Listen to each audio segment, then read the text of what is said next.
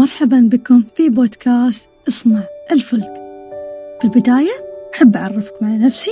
معكم رقية البلوشي مدرب حياة معتمد في القيادة وجودة الحياة ومدرب مدربين في إبداع وشفرات الاختيار.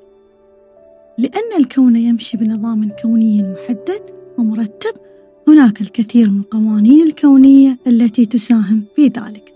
ببساطة فهمك لهذه القوانين وتطبيقها بالطريقة السليمة الصحية ستساهم في بناء حياة مليئة من التجليات والخير الكثير اسمحوا لي أشارك معكم إحدى هذه القوانين الكونية وهو قانون الفوضى يا ترى هل أنت تصنف شخص مرتب أم فوضوي في حياتك؟ وهل تميل للنظام أم العشوائية؟ يا ترى لماذا نسمع دائما بأن المبدعين فوضويين وما صحة وحقيقة هذا الأمر؟ كيف يا ترى يتعلق هذا الموضوع ويرتبط مع حياتنا اليومية؟ في البداية فلنقف قليلا عند هذا المفهوم لنتعرف كيف يمثل مفهوم الفوضى في حياتنا اليومية مفهوم الفوضى بكل بساطة شيء مخالف أو مختلف عن المعتاد أو التوقعات وهو شيء غير متوقع. أو صدمة كذلك. لذلك ممكن الفوضى أن تكون إيجابية أو كذلك سلبية. لذلك هل ترى الفوضى أشكال؟ كيف ممكن أن تكون في حياتنا؟ أو كيف تكون صورتها في حياتنا؟ ممكن الفوضى تأتي بأشكال مختلفة. مثال ممكن تأتي على شكل مرض. في مجالات مختلفة مثل فوضى المشاعر والأفكار والغذاء والسموم. كذلك تكون الفوضى في اختياراتنا الخاصة اللي ممكن تكون ظاهرة مثل اختيارك لشريك حياتك أو الوظيفة أو التخصص الجامعي أو أي شيء آخر.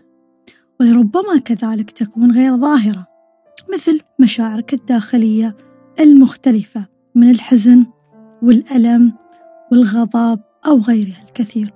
كذلك لا أخفي عليكم ربما تأتيك صراع داخلي بينك وبين نفسك أو في العالم الخارجي تكون فوضى. وطبعا العالم الخارجي من السهل أن نحكم عليه ونشوفه. لذلك خلنا نقف وأشارككم بقصة بسيطة قبل ما نتعمق في الموضوع أكثر. طبعا هالشخصية معروفة وكلنا سمعنا عنها ونعرفها. متوقعون يا ترى؟ راح نتكلم على صهر ترام زوج أفنكا جافيد كوشنر. طبعا ولد هو في عائلة ثرية في نيوجيرسي وبدأ الوالد وأبوه عمل في البناء والمقاولات. كان يعتبر من أكبر الأثرياء في الولايات المتحدة الأمريكية. وطبعا جافيد تخرج من جامعة هارفرد بسنة 2003 بمستوى متدني. واللي أحب أضيفكم عليه أنه ما كان يحب الدراسة بسبب قبوله في الجامعة فقط لأن والده تبرع بمبلغ ما يعادل 2 مليون دولار.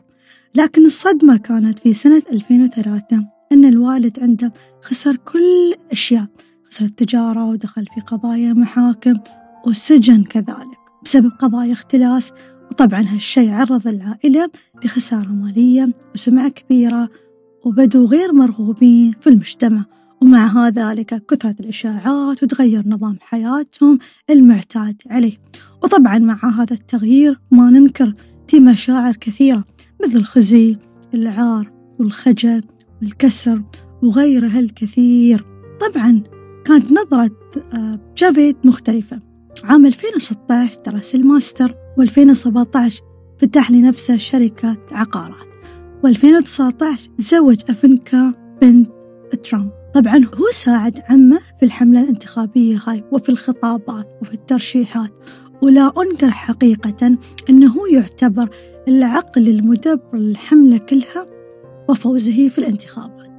لو وقفنا هنا لحظة وراجعنا الفوضى اللي عاشها جافيد والخيارات اللي سواها كان ببساطة ممكن أن يموت من الخزي والعار واختار الطريق الأسهل اللي ما فيه جهد أو ممكن يتخطى هذه المرحلة ويبدأ من جديد لكن هالخيار خصوصا في البدايات له أشياء كثير ممكن تستمر لكن تحتاج وقت طويل عشان يتعدى هذه المرحلة.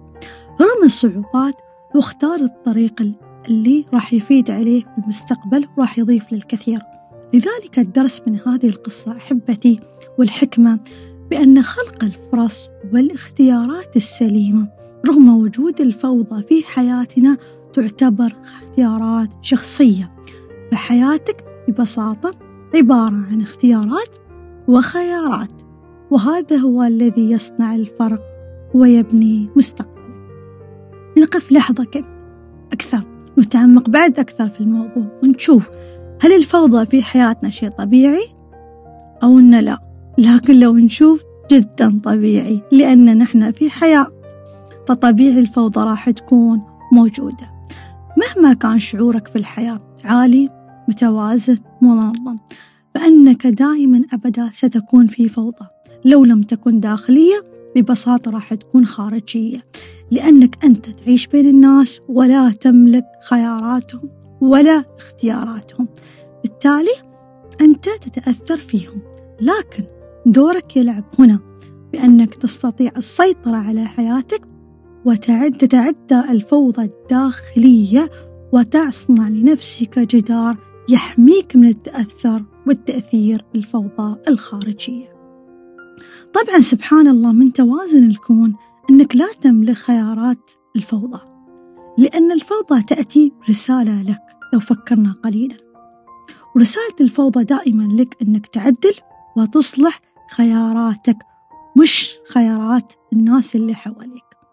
تذكر المواقف والخلافات والأشياء دائما ستظل موجودة لأن الإنسان إما يتطور أو تدهور بكل بساطة لمن شاء منكم أن يتقدم أو يتأخر.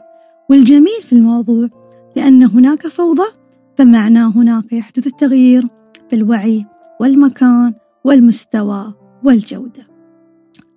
نعطي مثال واقعي عشان نوضح الصورة ونفهم كيف يعني الفوضى ممكن تكون مثال وتضيف لنا الكثير. لو رجعنا لقصة النبي صلى الله عليه وسلم هجرته من مكة للمدينة تعتبر فوضى لأنه بكل بساطة ترك أهله ماله بلاده عشيرته والكثير من الأشياء. فهالفوضى خلقت له شيء جميل وبداية حلوة ورغم يكمل رسالته بكل حب؟ لذلك استعمال الفوضى لصالحنا تظل مسؤولية شخصية.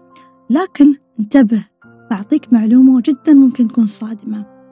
أن عدم وجود فوضى مؤشر بأنك لا تتدهور ولكن في نفس الوقت لا تتقدم. تذكر حياتك مسؤوليتك وحماية نفسك مسؤوليتك. لذلك راح أساعدكم وأشارك معكم بعض الأسرار. تحمي نفسك من الفوضى السلبية. الأولى التقبل يعني بكل بساطة تنظر لكل فوضى لأنه شيء طبيعي. اثنين عدم تركيز في آراء الناس فيك. ببساطة الأغلب عندما يتكلم أو يعطي رأية سبحان الله لما حد يتكلم معاكم بمنطق فكرة عقلية قوية الأكثر يتكلم من اللاواعي والمشاعر. وهذا الشيء يخلي آراء الناس فيك ما فيها مصداقية وما فيها حقيقة أو فكرة عقلية قوية. وأنت تحمل مسؤولية كذلك في تدريب عقلك اللاواعي عن طريق الخيال والتوكيدات والكتابة والتحدث معه بطريقة لطيفة. تذكر اختيارات الآخرين اختياراتهم. بالتالي أنت تسمح للآخرين يجربوا ويختاروا اختياراتهم. الحقيقة تدخلك في الموضوع ممكن يزيد الفوضى لكن ما راح يعدلها. ببساطة عندما أي أحد يشتكي عندك ويقول أنا تعبان من الموضوع الله يخليك تعطيه مواعظ ومحاضرات ونصايح. لا لا بليز لأنك قاعد تكبر الموضوع وما تصغره الله يخليك أرجوك عطى حقه من يعيش هذا الألم ويتعلم ويختار تجربته عشان يقدر يكبر وينمو في الحياة. والأخيرة أحبتي هي الفوضى الداخلية. التزامك صديقي بذبذبات ومشاعر عالية طوال الوقت. سيساعدك أن تكون بالطريق السليم. يمكننا ختاما أني أعطيك بعض الطرق البسيطة اللي تساعدك أنك تستفيد من هذه الفوضى. واحد خلق فوضى إيجابية يتطور ولا لتتدهور. وهناك بعض الممارسات اللي طبعا مارسوها مجموعة من الناس وضافت لهم وساعدتهم في الفوضى. من ضمنها الصمت صوم الرحمن الحركة المفرطة التنفس العميق الانسجام مع الجسد وغيره الكثير. لكن أحب أخبرك انتبه لأن لا شيء في الحقيقة يجزم بأن هذه الممارسات صحيحة أو خاطئة. لأن في ناس تحسنوا والصدق أثر فيهم وفي ناس أثر فيهم سلبيا. لذلك أحب أقول لك أنت الشخص الوحيد القادر اللي يستطيع يحدد ما يناسبه للتطور وليس للتدمير.